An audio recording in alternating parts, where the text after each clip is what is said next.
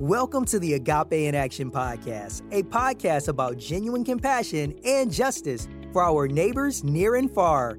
A relevant conversation that will challenge the way you embrace the life you were meant to live. Now, here are your hosts, Holly Flood and Robbie Jones. Hello, and welcome to Agape in Action. I am Holly. And I'm Robbie. And we're so glad you joined us today. And so, now, Pastor Robbie, we're going to start today by talking about something I love to talk about football. Football. Let's talk about some football. I am ready for some football. I love football. You know this, though.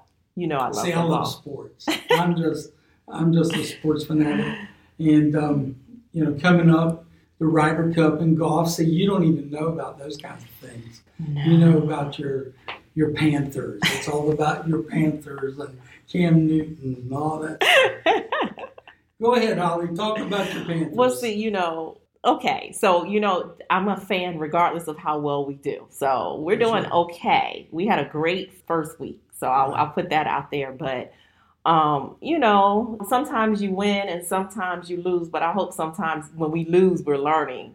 Um, but, you know, it's the beginning of the season. So, everybody's kind of, I guess, getting the jitters off and figuring out who to move here and who, you know, how to position everybody, I guess. So, I'm not giving up on my Panthers yet. I'm going to see see how we do in the next couple of weeks at least. See, I got. it. See, you're you're focused on football, and I, I'm I'm a big football fan too. Of course, my Redskins aren't very good and haven't been good for a long time. But I I'm a big um, I'm a big baseball guy. hmm Okay, and so for the first time in a very long time, unless they you know just blow it, um, the Atlanta Braves are going to make the playoffs. Um, and again, unless the last week of the season they just lose every game, um, it looks like the, the Atlanta Braves are going to make the playoffs. So I'm excited about um, postseason baseball. Okay, so that's exciting. Then I'm a big Georgia Bulldog fan. hmm Those of you who listen to our podcast know I'm a, I'm a really, really since the you know 1979 and 80 since I got married, um, I've been a Georgia Bulldog fan, and uh, live and die with the Bulldogs every every week. And then the Redskins, ah, they just frustrate me. See, you you you know you're you got a quarterback. You know, where's the road and all this stuff, and you know he's and, and glamorous, and, and everybody wants to be like Cam Newton. And the Redskins, we got Alex Smith, which you know, he's he's a proven and good quarterback, but we're just boring. We're just the Redskins are just boring. Perhaps that's why you prefer to talk about baseball and college football. Yeah, yeah, yeah. Well, you know, the, the the only here's a great week in the NFL for me. A week, and this happened in like in week one, I think. Um, the Redskins win, and the Dallas Cowboys lose, and so that's a great week in the NFL for me. So I think that has you've been getting the opposite lately. So Oh, maybe yeah. it'll change. You know, Yeah. with the, with the Panthers, you know, I've been with the Panthers since I lived in Charlotte. So they they've been my team for a very long time. And even when we're losing, they're still my team. Even though I said what I said earlier, but um, I think we have a good team, and I do love Cam Newton. Cam Newton is a really good quarterback. Now I know people. tell me, tell me, is that really the reason? Cam, You- no, no, I'm going to talk about all the bad messages and posts I get on social media when Cam does these press conferences after the game. And, Yeah. you know, recently he came out and he had on this like black and white robe. And I don't know, Cam has his own style. He has his own thing going on. And, you know, sometimes he comes out with the weirdest stuff and it's Gucci. And so some people will say, well, it's Gucci. And then some people are like, I don't care what it is and how much he spent on it. It's it's weird. And Yeah. he's weird. He's different. He seems to be a, a pretty decent leader Right. and he's a good quarterback on the field. So I'm more concerned about that than what he wears off the field. Now, I'm sure that personality, and that's a great word because we're going to be talking about personalities Right. today. That's right. His personality is very um, dominant, but it's different. He's unique and he's confident in himself, I guess. Yeah. In order to wear the stuff that he wears and do the things that he does, he must be a very confident man. So as long as he brings that confidence on the field, I'm long, good. Yeah, as long as he wins, it doesn't matter, right? I, am okay with, but my friends, oh, they roast him when he comes out and he yeah. looks strange, and they're like, "Holly, get your quarterback." You know, and and I chuckle and I laugh because you know he doesn't surprise me anything yeah. with anything that he wears now. he doesn't well, surprise me. But one thing I'll say, It's not boring. It's not boring. I promise. Now, some people may disagree with me on this, but I will say one thing I think about Cam is Cam takes hits like no one else. I feel like I don't. I mean, every quarterback gets hits, but to me, the things that people do. Just a couple weeks ago, there was a hit, and the guy actually got you know ejected from the game. That's right. Because it was the, and I'm like everything we've read about. um concussions and all of that. I don't understand why these players still do these things. You could not only end someone's career, now we're we're finding out years later that they have brain damage and some of them become suicidal and things like that. And I, I you know, you've been on the field and played. Yes, so you may know, is this adrenaline? Is this, it is. It, what is it in that sometimes, moment? You know, you're, you're taught to go full speed and hit as hard as you can. And sometimes you know, it's just hard to, in, in a split second, to turn it off and to pull off and not hit someone. So, mm-hmm. you know, I, I, see it, and sometimes I think, you know, you probably could have made a better decision, but you, you have to be on the field, you have to be in the moment, you have to understand, man, these guys are, you're taught to go full speed every minute, every play, and then you got to turn it off. So I'll have to you know, we'll have to talk about that another time when it's really hard to to pull off. Well, they better lay off my quarterback. How about that? I hear you. So now I said the word personality a minute ago, and Cam was certainly a great example of, of personality. And a lot of our teams are personality driven. You they know, um, the Patriots, for example, when you hear the Patriots, you think about Tom Brady. Right. So there are teams, even, you know, we can go way back to the Herschel Walkers and people like that. When you said a team, there were names that were right. synonymous with those teams. So we're going to talk today about when we have personality driven churches. So we're going to move from the football field to the, the pulpit. To the pulpit.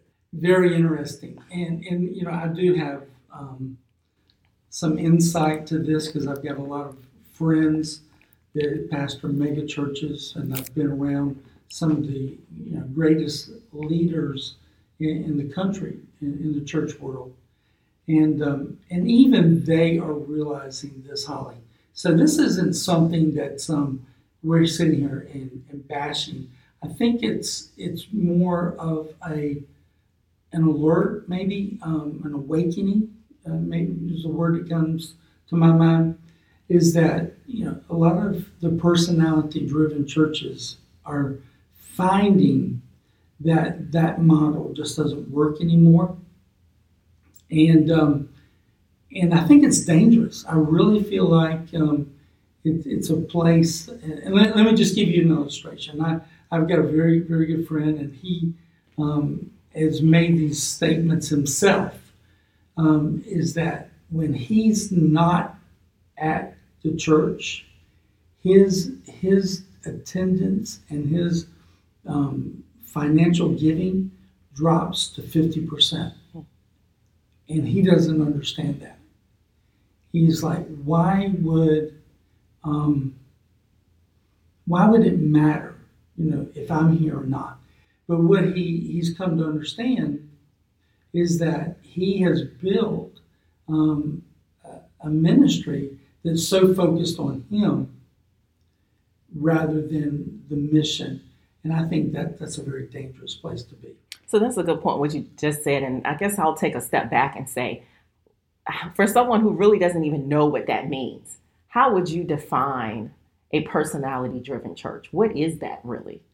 Well, for me, it's, it's basically everything centers on that one person.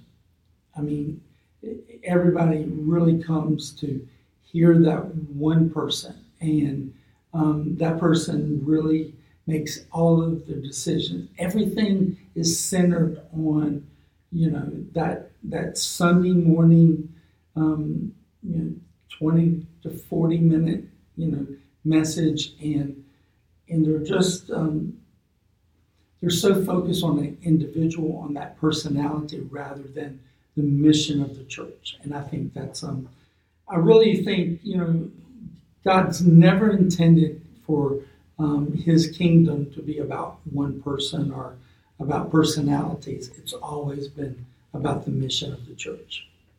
Or so, you know, you were saying something a minute ago, and I thought about this some years ago. There was a church I went to, and I remember hearing someone say, you know, we can't tell people when pastor's not going to be here because if we tell them they're not going to be here, it's like a rainy Sunday. You know, on rainy right. Sundays, people, you don't know if they're going to show up or not because right. it's raining or snowing, but rain too. But it's that same effect if they find out the pastor, the, the lead, and we're saying the lead, lead or pastor. senior pastor, when they find out that they're not there, some people literally will not come to church. Right. And I'm, you know, I never understood why. Um, but I guess this is the point that we come to, which means if I was hearing about that many years ago, this isn't anything new.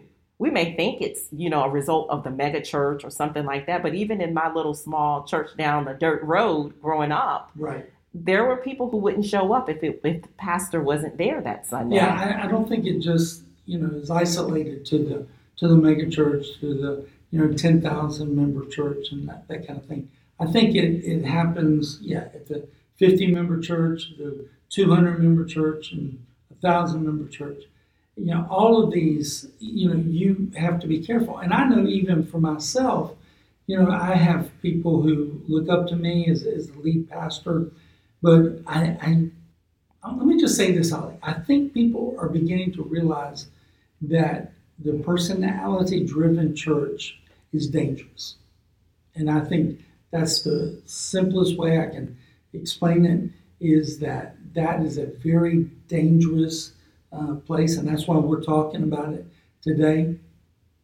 Because those who listen, you may be, you may love to listen to uh, a person, but we can never put all of our trust in an individual. It's um, there's only one that's supposed to be lifted up, and that's Jesus. And then we understand that these these are just men and women that have um, great charisma and they draw people to themselves, but they're still just people. And uh, let, let, me, let me just give you some insight behind the scenes, okay? Because I, I've had the privilege, I've had the privilege of being behind closed doors with, with these people. Um, they, they really don't like all the pressure that comes with that. Um, let, me, let me give you some insight. I, I know um, a friend of mine. His, his weekly budget, now get this, his weekly budget is a quarter of a million dollars a week. If he doesn't receive in his offerings and his his budget, and I'm talking about he's got you know 200 employees. He's got you know, mortgages. He's got light bills to pay. So it's not about all the, the finances going him. It's he's got all of the pressure for all these other people. He's got to take in a quarter of a million dollars a week. You can see the strain sometimes when you're behind closed doors, when the when the lights are off, the cameras aren't rolling, and, and you don't see them on the internet or you don't see them on television and the pressure that that that they carry for that so they they really don't enjoy that type of personality they just know that they've created this monster and it's their fault they they admit it. the ones i'm with they admit saying, you know i've created this thing and now, what we're finding, again, behind closed doors, now we're finding people that realize that that model doesn't work, that strategy doesn't work. And so now we're finding that um, a lot of pastors are saying, you know what, I'm only going to preach maybe 40 times a year or 35 times a year.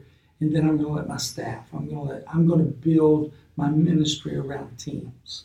So I want to stop there Okay. for a second because I want to come back to that, to some of the um, options we have, because there are some things that we're doing a little differently at Parkway Right. that kind of help with that. But I want to read something. Um, in Charisma News, there's an article that was written by um, theologian Joseph Mattera.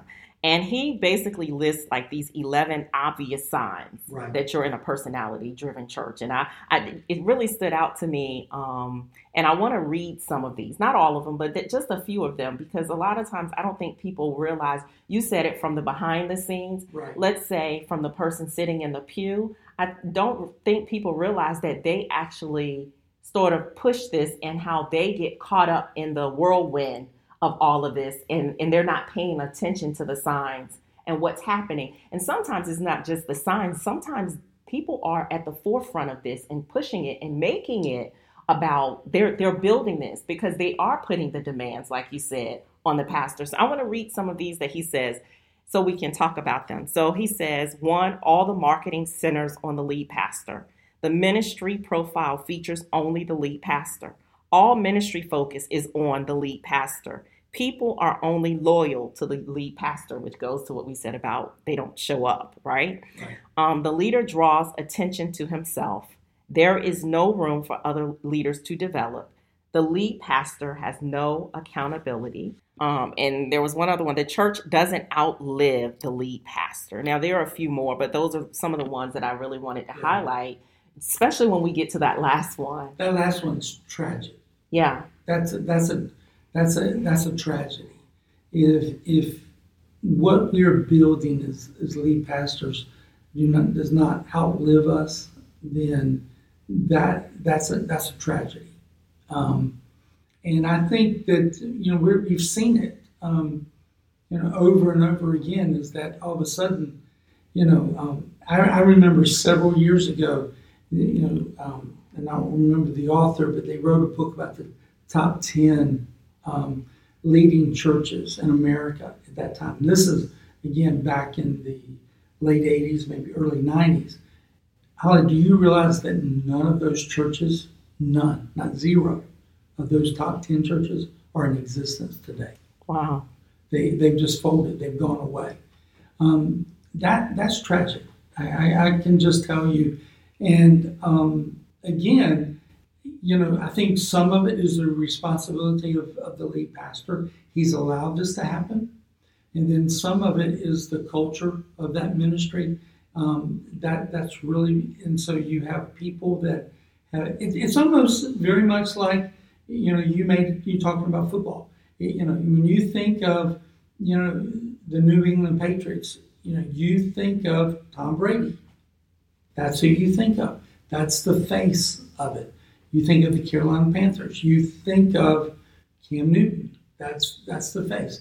Nobody knows who the right guard is. Okay, nobody no, nobody knows who the defensive tackles are, but they know the face of, of that. And so we live in a society. That that's the thing. We live in a society that um, We like superstars. we love superstars, and and pastors have almost bought into that. And so I think hopefully um, what I'm beginning to see, I, I see a shift. I really see a shift, and um, and there there's um, talking about you know building um, ministry around teams. so yeah, let's talk about that Okay. because Sure. let's talk about that because these are some real sort of I don't want to say solutions, but things that have been tried and they seem to be proving that it's possible to move past this point. yes. So, what are some of those things that are being done that we're, are creating this shift away from the personality driven church that are actually being successful? Well, one of the things I see is that some of these lead pastors are raising up, as we look into Scripture, where Paul raised up a, a Timothy, you know, a Titus, is that I'm I'm really watching some of these lead pastors who are you know giving opportunity to some of the their their staff, some of their um, future leaders are now getting more opportunities to preach. And so now it's not built on, you know, that lead pastor being in the pulpit every single Sunday. Because here's what we're finding out is that burnout's happening um, to even some of the greatest leaders because of what I've said earlier, the pressure of, of carrying that ministry, you know, and making it work.